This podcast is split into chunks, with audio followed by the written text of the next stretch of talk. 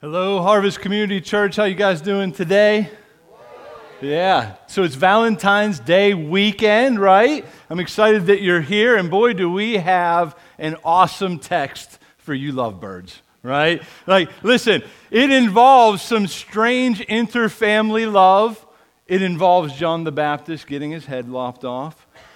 And, and I, now, as I was looking at this text, I thought, man, some people are going to be like, why in the world would Pastor Scott and Harvest Community Church pick this text for Valentine's Day weekend? The love weekend, right? Well, first off, Pastor Scott didn't pick this text. We at Harvest preach through books of the Bible. And if you can remember back, we started in the book of Mark. Pastor Mike kicked that off in September, and we've been moving forward ever since. And we took a little hiatus off in January so that Pastor Mike could deliver a very timely gift of a sermon series to the church. I hope you were as blessed by it as I was. But we just work our way through books of the Bible. So this is where we find ourselves today. And secondly, as I thought more about it, this actually is the perfect text for Valentine's Day weekend. Because the story of Valentine's Day focuses on a man of God who honored marriage, right? And, and he was killed for it, actually. It doesn't seem too strange. That might happen in our day, right? February 14th, which is Valentine's Day, is the legacy of, of a priest named Valentinus who defied the orders of a Roman emperor named Claudius II. And, and here was the orders. The Roman soldiers were not allowed to marry because the thing that he didn't want was for them to lose their strength and courage during battle. Now, now Valentinus had compassion on these soldiers, and he would perform marriage in secret for these men, okay, with women, right? And in time, he was caught for his treasonous disobedience. And because of that, he was beat with clubs and he actually had his head chopped off. And he died February 14th in the year 269. So, this is the perfect text for this weekend, in my opinion. Like, because it points to a man who continued to follow Christ no matter the cost right? And, and no doubt it requires much grace and courage to continually proclaim the truth of God's word in the face of, of that kind of adversity, right?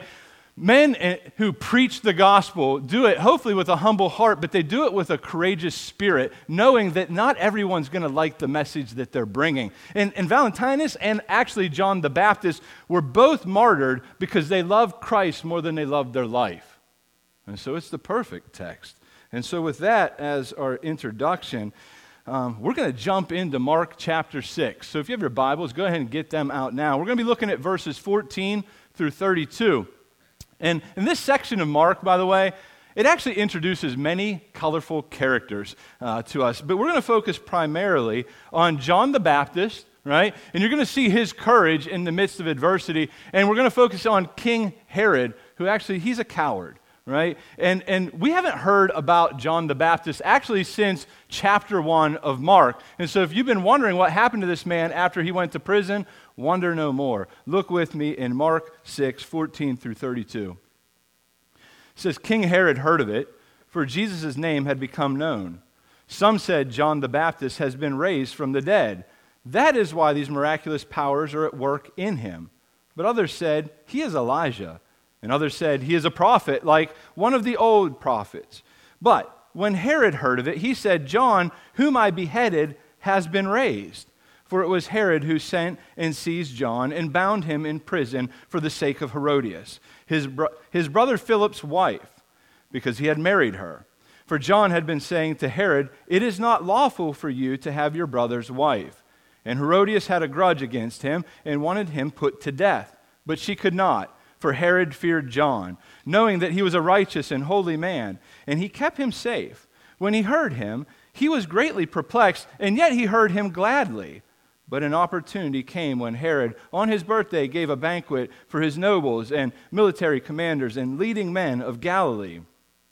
For when Herodias' daughter came in and danced, she pleased Herod and his guest. And the king said to the girl, Ask me for whatever you wish, and I will give it to you. And he vowed to her, Whatever you ask, I will give to you, up to half my kingdom. And she went and said to her mother, For what should I ask? And she said, The head of John the Baptist. And she came in immediately with haste to the king and asked, saying, saying I want you to give me at once the head of John the Baptist on a platter. And the king was exceedingly sorry, but because of his oaths and his guests, he did not want to break his word to her. And immediately the king sent an executioner with orders to bring John's head. He went and beheaded him in the prison, and brought his head on a platter and gave it to the girl. And the girl gave it to her mother. When his disciples heard of it, they came and took the body and laid it in a tomb. The apostles returned to Jesus and told him all that they had done and taught. And he said to them, Come away by yourselves to a desolate place and rest a while. For many were coming and going, and they had no leisure even to eat. And they went away in the boat to a desolate place by themselves. That is our text. Now, this flashback to John's beheading looks like it belongs on some jacked up version of Jerry Springer episode, right? Titled like When Birthday Parties Go Wrong, because that's exactly what this looks like. But, but the thing I want you to focus on is like, truth has amazing power over like the conscience, the conscience of the mind, right? Herod feared that John the Baptist, he feared him while he was alive. You actually see that in verse 20, right? But now he's actually paranoid and he's tortured in his conscience, even though John the Baptist has been executed. And you see that in verse 16. But in order for us to understand the complexities of this particular text, it's important for us to understand something. It's important for us to understand who these colorful characters are, right, in this story. The challenge is, though, that King Herod, like, he comes from a, like a very strange, twisted family tree okay? And so I'm going to attempt to untangle it. You try to keep up. First, you have Herod the Great. Now, he's not called great because he was awesome. He was awesome at evil, right? Because if you remember, this is the man who reigned while Jesus was born, okay? And he ruled from 37 BC all the way to 4 BC. And, and this is the one who ordered the slaughter of all the innocent children two years and under that were boys in an order to snuff out Jesus Christ. And when he died, his kingdom was divided into four different territories. And Herod the Great, he had 10 wives, and he had many sons who were actually half brothers, okay? So, so far, keeping up, right? One of those sons, his name was Herod Antipas, okay? That's the one we find in Mark chapter 6 today, who's called King Herod. However, this man's not really a king. He's actually what's called a tetrarch or a ruler. He only rules one quarter of the four the, you know, divisions of that kingdom. Well, then he also had a half brother, and his name was Herod Philip II. Now, now, here's the thing this is the ruler that was mentioned in Luke's gospel, but that's not the Philip that we actually have today, right? The one we find in our text today is Herod Philip I, and, and, and he's in verse 17, right? That Herod Philip actually married a woman named Herodias, okay? Terrible name, right? Herodias was the daughter of Aristobulus. Keeping up? Aristobulus is another one of these brothers, okay? Now, if you're picking up what's being laid down, you've picked up some interesting things. And if you're confused, join the rest of the club. But I'm going to say it one more time quickly, and I think you're going to hear exactly what's happening. So get this Herod the Great and all these brothers Herod Antipas, Herod Philip I, Herod Philip II, and Aristobulus, okay? Who had a daughter, and her name was Herodias. But here's the thing Herod Philip actually married Herodias, his niece. Weird, right? But it gets weirder because Herod Antipas, he actually really likes his niece that's married to his brother. Well, he divorces his wife, and then guess what he does? He marries his niece also. So that's disgusting. I mean, that's disgusting, right? But, but it's important that you actually understand all the complexities of that because this twisted marriage is the exact thing that, that John the Baptist is preaching against. He, he, the, the marriage between Herod Antipas and Herodias, John is boldly rebuking. He's doing it in public, but no doubt he's doing it in private conversations because it was against God's law for one brother to take another brother's wife who is still alive. All right? And it's safe to assume that John the Baptist wasn't going up all nice and cute and like watering down the gospel. No, this man was boldly proclaiming the truth of God's word. And, and what's crazy is this type of preaching would, would normally like cause everyone to run away. But Herod actually heard him gladly, even though he was perplexed. That's not the case for Herodias. Herodias was infuriated that John the Baptist would ever speak against her in this fashion. This type of preaching, by the way, infuriates many people even to this day. Right? When, when, have you ever been in a church service and the preacher, he's not being offensive except for the word of God, which is offending you? And my question is when that happens, what do you do? What do you do when that type of thing happens? How do you respond to the preaching of God's word when it highlights our sin? Well, Herodias, she responds in anger. She stiffens her neck, she hardens her heart, and she absolutely grows in hatred for John the Baptist. But if we could be real, she doesn't really hate John the Baptist. What she hates is she hates God, and she hates his truth, and she hates his word. And, and, and she wants John put to death. Her desire to kill John, by the way, would have to wait because her husband he was afraid to put John to death. He knew that this was a righteous and holy man by the way he lived. And so when he would hear him preach, Herod actually would hear him gladly, and he didn't want to have him killed because he knew there was something special about this man. But he knew, man, happy wife, happy life. Like, I need to do something here because my wife is not pleased. And so he's like, I got a brilliant idea. I'll throw him in prison. That way, it'll shut him up. My wife doesn't have to hear him. And I think my wife will be pleased with that. Well, the problem was, Herodias wasn't pleased with that. That wasn't enough for her. She's still not happy because she's stewing and she's waiting for the right moment to see her desire become a reality. Well, that opportunity would present itself very quickly during Herod's birthday party, right? Now, this was no doubt quite the birthday party, right? Like, because if you look at the guest list, this is the who's who, right? You have, first off, you have government officials, you have military leaders, and, and then you have the high class men of Galilee.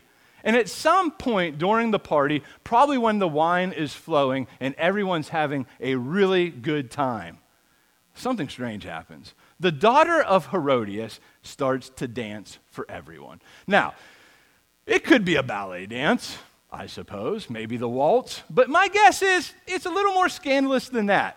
But I'm going to let you draw that conclusion. But here's what really makes it strange she's doing this scandalous dance for her stepdad and for her guest and his guest, right? Now, this must have been some dance right? Because of the way Herod responded. In verse 22, it says, It pleased him so much and his guests so much. Here's what he says He says, Ask me whatever you want and I'll give it to you. Now, that's a good dance, right? What, whatever you ask of me, he goes on further. Whatever you ask of me, oh, I'll give it to you, up to half my kingdom. Now, obviously, he's not being serious here. He doesn't even have the authority to give away half his kingdom. But what he's saying is, honey, whatever you want, you just ask. I'm going to do it. I'm going to do that for you. And so she's got to be like, this is pretty awesome, right? And so she runs back to Mommy Dearest. And, and what might she say? I don't know, something from Jared, maybe a beamer, um, I don't know, a yacht. I mean, he is a king, maybe her own little territory, maybe she gets to be the princess. But, but mom says, you know what? Tell him we want the head of John the Baptist. That's an odd request, mom. But immediately the girl goes. And, and she comes in and she says to King Herod, I want the head of John the Baptist. And she adds this phrase on a platter.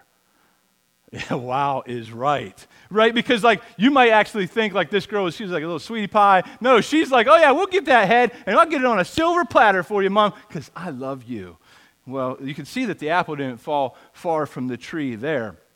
And my guess is if the wine was flowing, whatever buzz Herod had is gone. He sobered up pretty quickly upon that request. And, and Herod realizes in that moment that he is in a house that is divided against itself.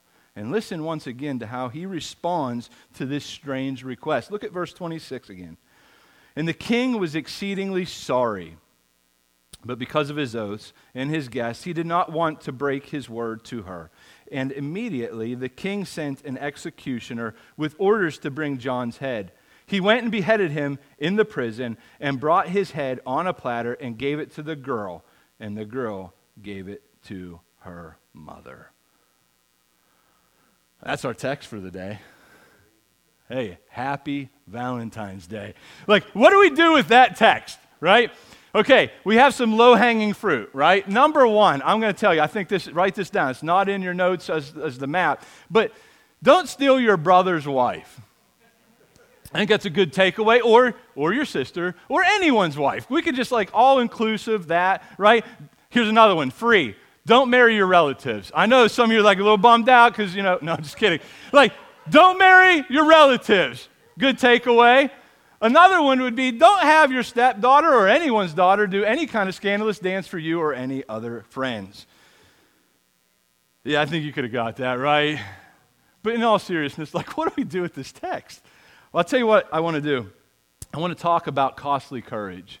And, and I want to seek to answer two questions. And the first question is this What is costly courage? Like, what is that? And this is truly your first fill in the blank.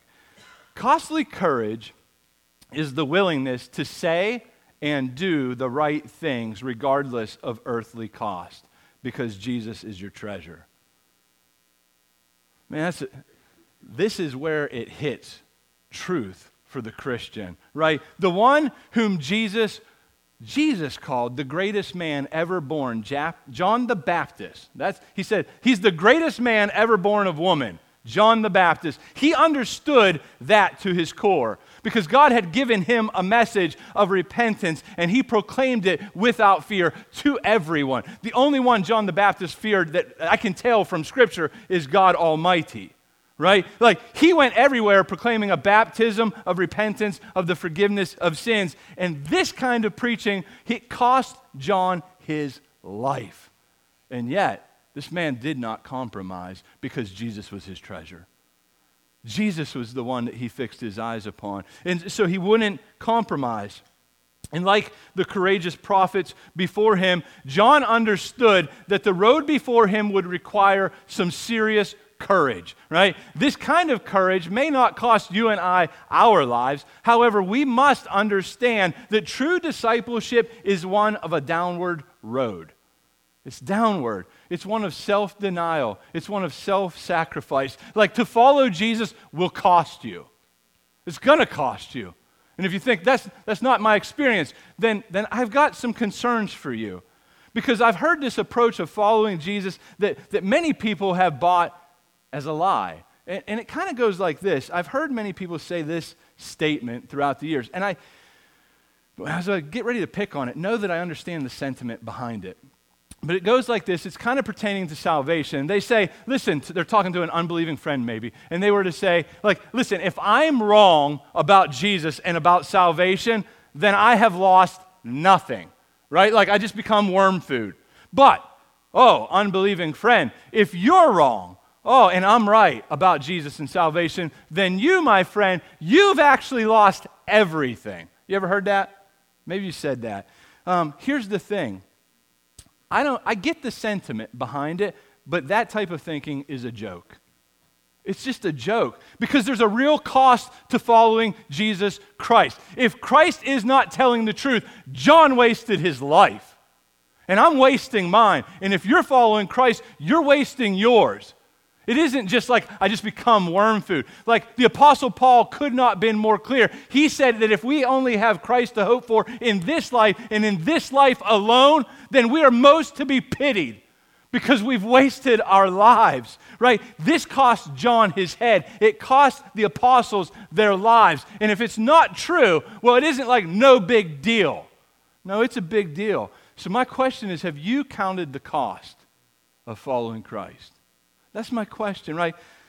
And if you wonder, like, whether or not you've counted the cost, I have some questions for you. They're self diagnostic questions for you to ask and to think about. Number one, are you willing to follow Jesus even if it meant losing the closest friends you have or even losing family? Are you willing? Are you willing? Are you willing to follow Jesus even if that means losing your job?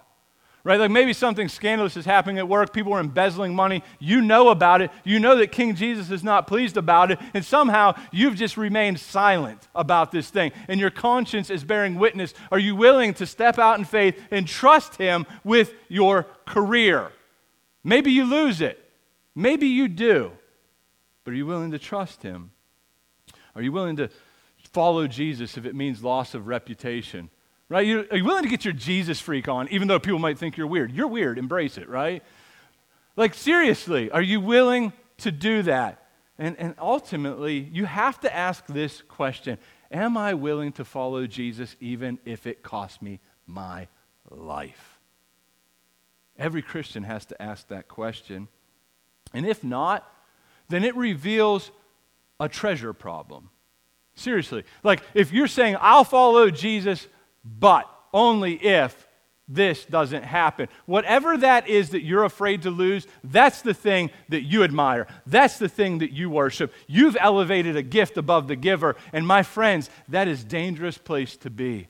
It's a very dangerous place to be because here's the thing you would forfeit everything if you did that, which is why the second fill in the blank says this You must decide whether you're going to be the one picking up your cross or pounding in the nails. Let me, let me unpack that a little bit. See, like Herod and Herodias, they chose to pound the nails in when they would not repent of their sin of adultery. They said, no, what we want is what we want, and it doesn't matter what God wants. And therefore, they kept adding the nails to Jesus' hand. Like, neither of them were willing to give up each other. Therefore, they seared their conscience when they stiffened their neck, when they hardened their heart, and they have lost their souls forevermore. Now, now, now listen, let us take warning here. Seriously, like, may you and I only cling to the cross. May we not cling to anyone or anything more than we cling to King Jesus. May we cling to the cross because that's what the call of Christ requires of us. Jesus is going to ramp this thing up as he goes on through Mark. And, and, as a matter of fact, we're going to look ahead just a little bit right now. Look at Mark chapter 8, verse 34 and 35. See, Jesus calls the crowd to him with his disciples, and listen to what he says to them. You know this text. I'm just afraid it doesn't shock you anymore.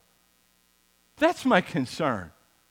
He says this He says, If anyone would come after me, if you're going to follow me, let him deny himself and take up his cross and follow me. For whoever would save his life would lose it, but whoever loses his life for my sake and the gospel's sake will save it. See, following Jesus requires courage. The cross is an instrument of death. Therefore, take up your cross and follow me means being willing to die in order to follow Jesus wherever he would go. It's a call to total surrender. John heard the call, John obeyed the call. John finished the race that was set before him because John said, Jesus is worth it. Have you? And you might, you might be thinking, like, what a wasted life John the Baptist had. Like, this dude was living in the wilderness. You know, he's eating like locusts. He got honey dripping off his chin, and he's coming out yelling at everybody, right? And then, like, he's obeying God perfectly. He's doing all these things wonderfully. And how does God repay him? He puts him in jail and gets him killed. But that's just not what we think of when we think of like the health, wealth, and prosperity gospel. I got news for you. I hate that gospel because it's not good news at all. It's like anti gospel. It's bad news because it's not what the Bible teaches. It's going to cost you. But in the end, you get everything because you get Jesus Christ. That's the beauty of the gospel, right? Like, and so if you think, man, he wasted his life, you would be so wrong. Because even though this call is tough, as a matter of fact, can we just be honest? It's impossible apart from the grace of God. The reward is not even worth being compared. Look at verse 35 again. For whoever would save his life will lose it. You're going to lose it, right? If, if you try to hang on to the things of this world, you lose everything. This life right now would be the best life you ever had, no matter how bad or good it is. But for whoever loses his life for my sake in the Gospels, well, you save it. You gain in the end, you lose nothing because you gain Christ. You have to come to grips with this. You have to. There's no half in, no half out. Go all in with King Jesus because that's the only way to enjoy the life that he has for you. The second question is, though, like if we're doing this, if we're going to do this, where do we get this kind of courage from and how do we do it? Right? Like that's the question I have.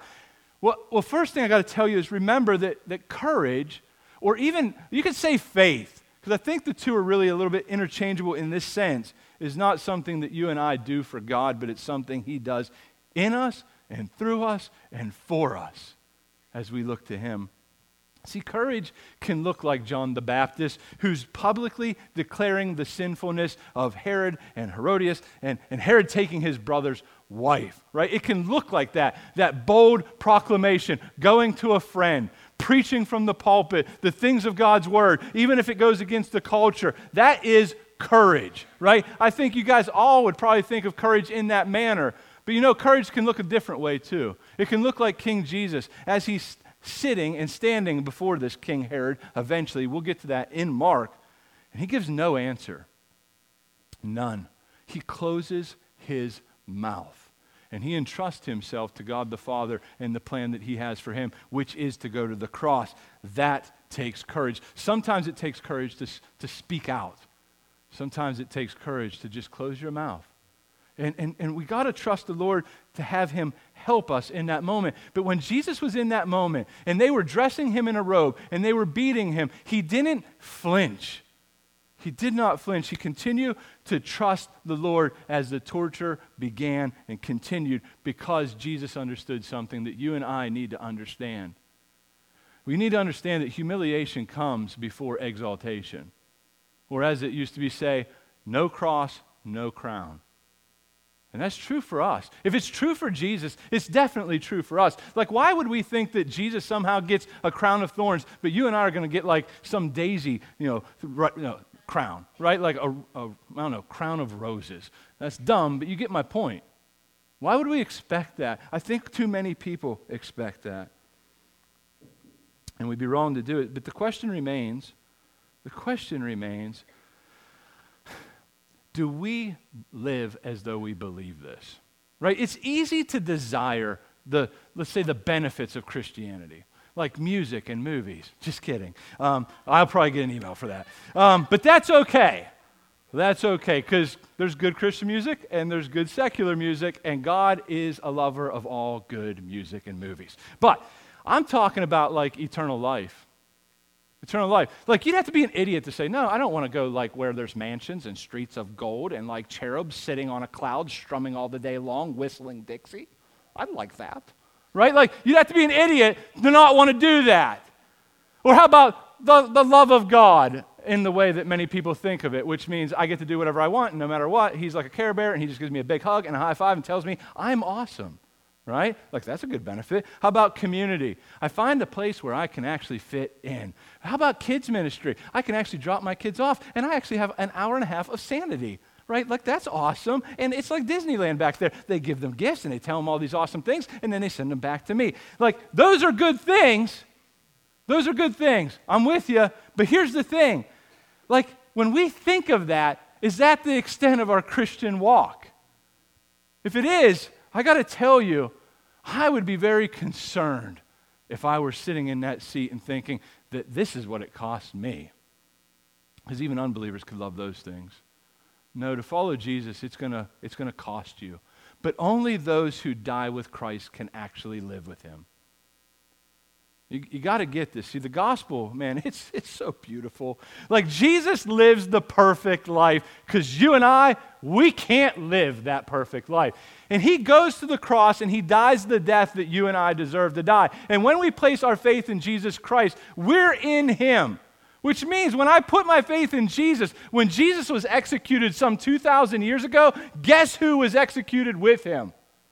Me and you if you trust in him. And when he was resurrected to new life, guess who was in him and with him in his resurrection? You and I, which means which means we're dead. We're dead. Christ now lives in us. That's the powerful news of the gospel. And here's the beauty. So we can gladly pick up our cross because we know where this thing ends.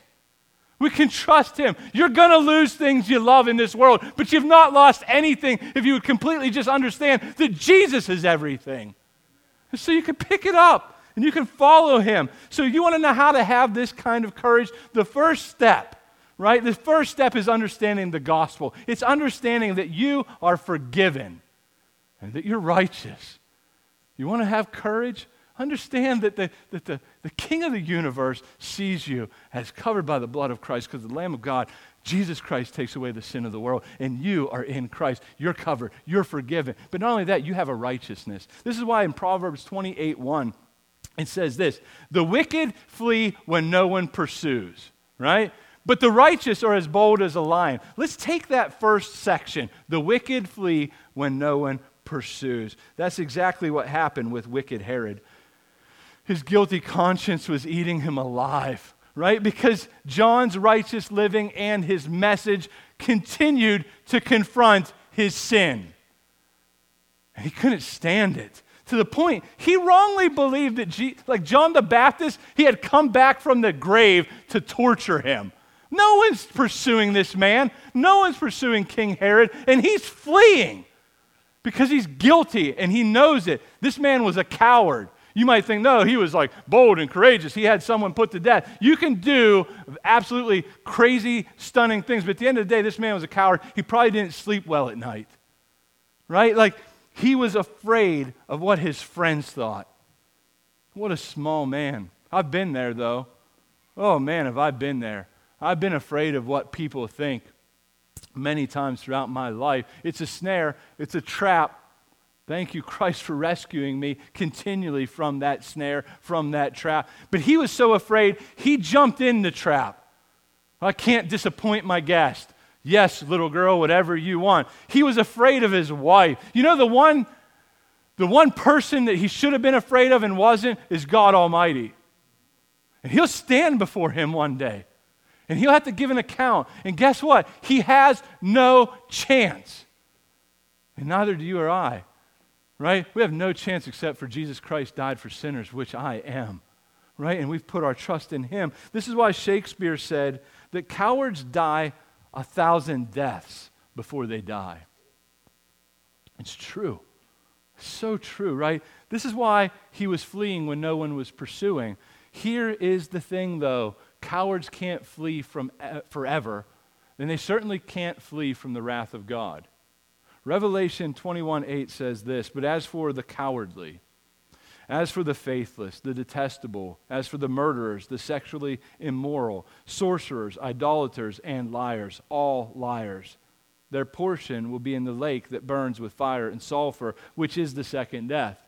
Now, if you're sitting there and you're thinking, yeah, I don't know what text you're reading, because as I read that, I'm cowardly.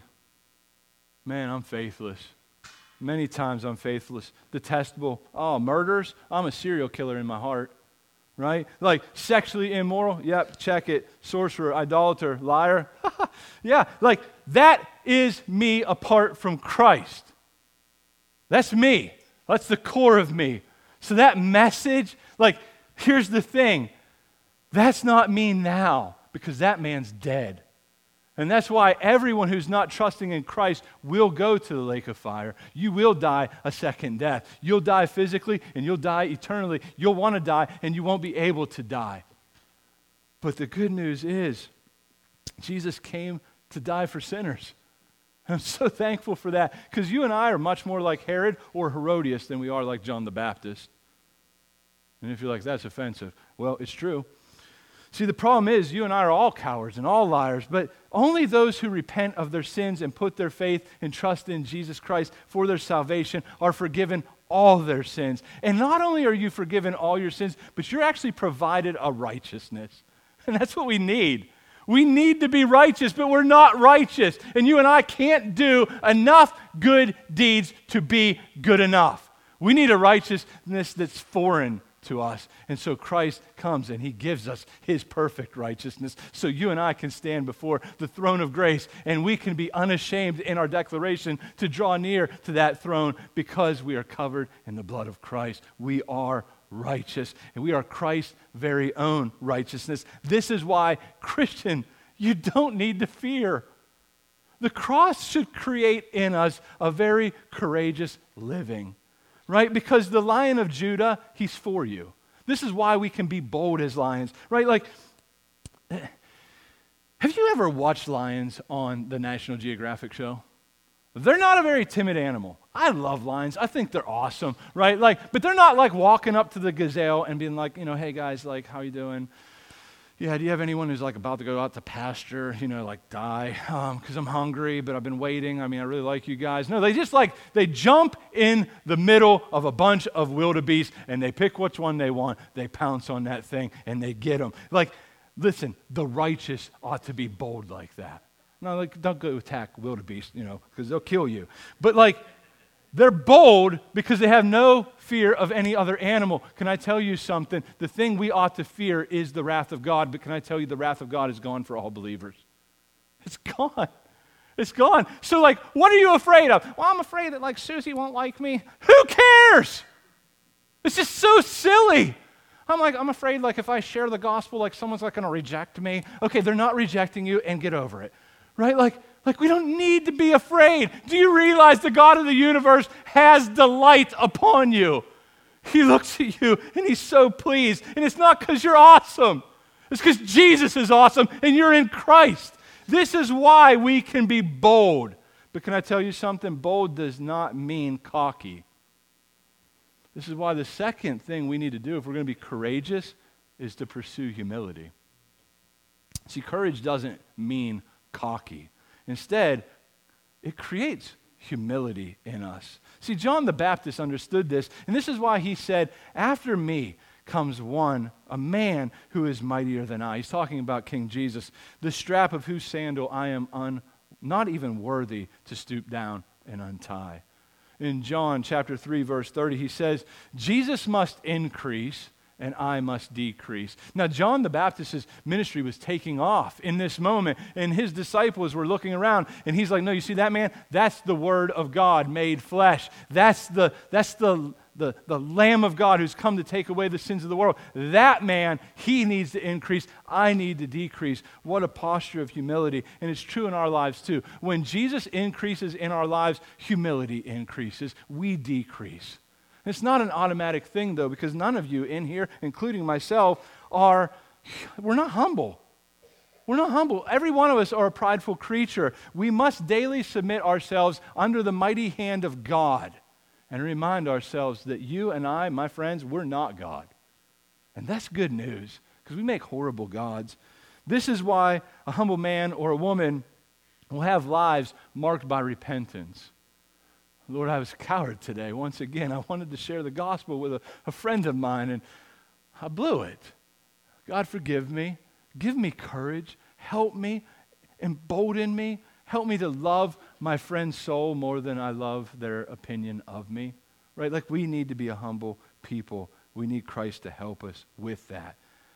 You know, Jesus measured up in our place. This is why we can humbly follow him. And worshiping Jesus leads to humility. See, worship causes us to look up to Christ and, and, and it puts us in our proper place, right? Like, like pride causes us to look at our belly button. Whereas humility causes us to look to Jesus. Nobody with a big head is going to actually be able to fit through the narrow gate that leads to the kingdom. Nobody. And so, God, help us to be a humble people. The third thing is trusting God's promise to be with you. We need God and He's with us. This is how we can live courageous lives. Look at Joshua 1 9. He says, Have I not commanded you? Now, he's talking to Joshua, yes, but I think this is absolutely applicable for us. And the, as us, I mean believers. And the reason is, is because in 2 Corinthians it talks about all the promises of God find their yes in Christ. And if you're in Christ, that's true for you. So here's what he commands be strong, be courageous, do not be frightened, and do not be dismayed, for the Lord your God is with you wherever you go. There's not a place that you're going to go on this earth, or if you like get a ride out of this place, that God's not with you.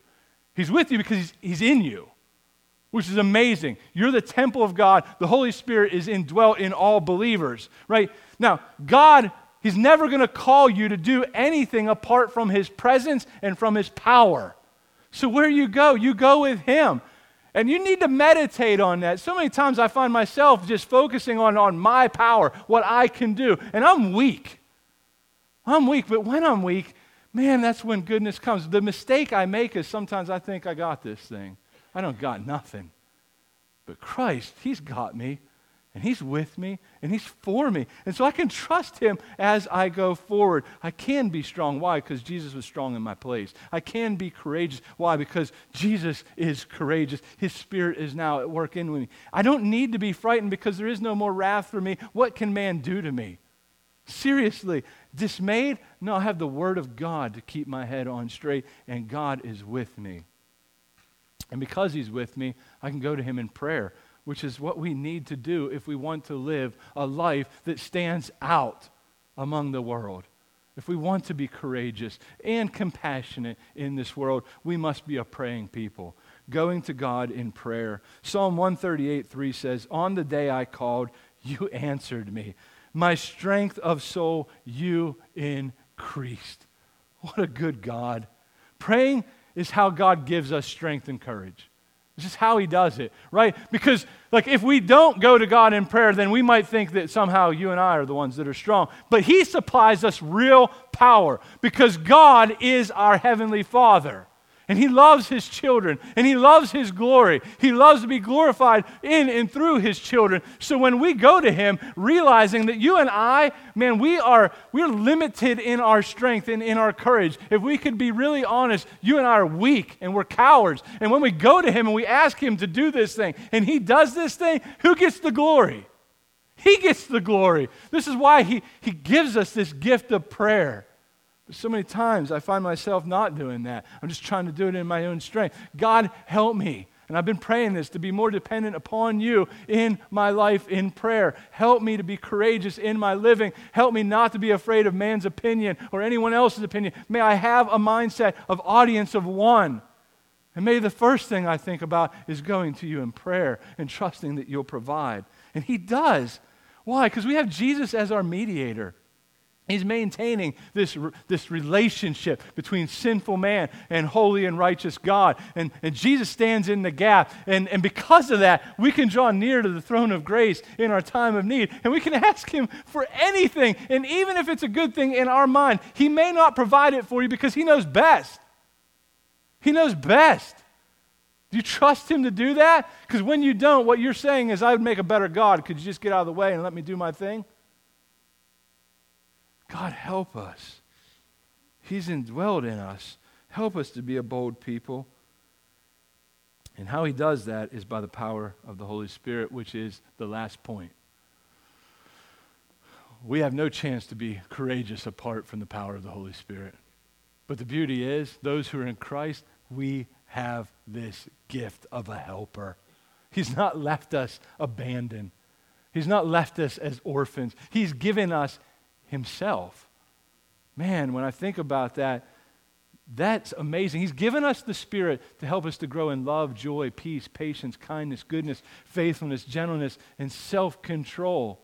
Oh Lord, increase in us that. Look at Acts 4:31. It says, "And when they had prayed, the place in which they were gathered together was shaken, and they were filled with the Holy Spirit and continued to speak the word of God with boldness." With boldness. See, see, many times in our lives, we are afraid to bring the life giving message of the gospel to the people in our lives. And when I think about it, why, why is that? It's because we bought a bunch of lies. Well, they're not going to believe it. Maybe. Maybe. But, but here's the thing boldness doesn't mean like yelling, you're going to hell. no, it's like boldness means coming to them in a moment and pleading with them as an ambassador of Jesus Christ, pleading with them. Like, listen, I know you love your sin. Prior to Christ saving me, I loved my sin. But I want you to know something Jesus Christ loves sinners. And He loves you, and you think this thing's going to lead you to life and vitality and joy, but it's not going to. It's going to end up like drinking out of the toilet once again because it's a broken cistern. It can't handle the weight of the water that you want it to. But I got good news for you God is living water. Come and drink from that fountain because that fountain is the one that can satisfy your soul. Like, we got to go to people like this. Faith comes by hearing, hearing the word of Christ. So many times we're silent. And the reason is, is because fear is often the greatest enemy of a faithful witness because it makes us silent. We fear. What, if, what will they think? What would they say? What if they're going to talk about me? What if they say, you know, like, oh, just take your Jesus stuff and go home? They might. They might. Heck, I've had that happen many times in my life. But when God is your treasure, it's okay. It's okay because at the end of the day, my heart, at the core of who I am, God help me, let it be. I just want to stand before Him and hear, Well done, good and faithful servant. And so I can be courageous, even though I'm trembling, because I have a God who's for me, who's in me, and, and who's doing this work when I trust him. See, here's the thing we must be willing to share the gospel. We must be willing to share the bad news that God is not pleased with your sin. And then unashamedly share the good news that Jesus has made a way for sinners to draw near to this perfect God Almighty. Remember, the gospel comes by a proclamation. We must speak the words of this good news, right? And it, it's costly to do that. It cost John the Baptist his life. This is why the gospel is to be cherished. And that's why it requires courage to share it. I want to finish with a quote. Charles Spurgeon once said, I think there is scarcely a Christian man or woman that has been able to go all the way to heaven and yet quietly hide himself and run from bush to bush, creeping into glory. Christianity and cowardice? What a contradiction in terms. Thank you for listening to this sermon from Harvest Community Church. We invite you to join us at any one of our four campuses located in Kittanning, Petrolia Valley, Indiana, and Freeport. For more information, check us out on the web at harvestpa.org.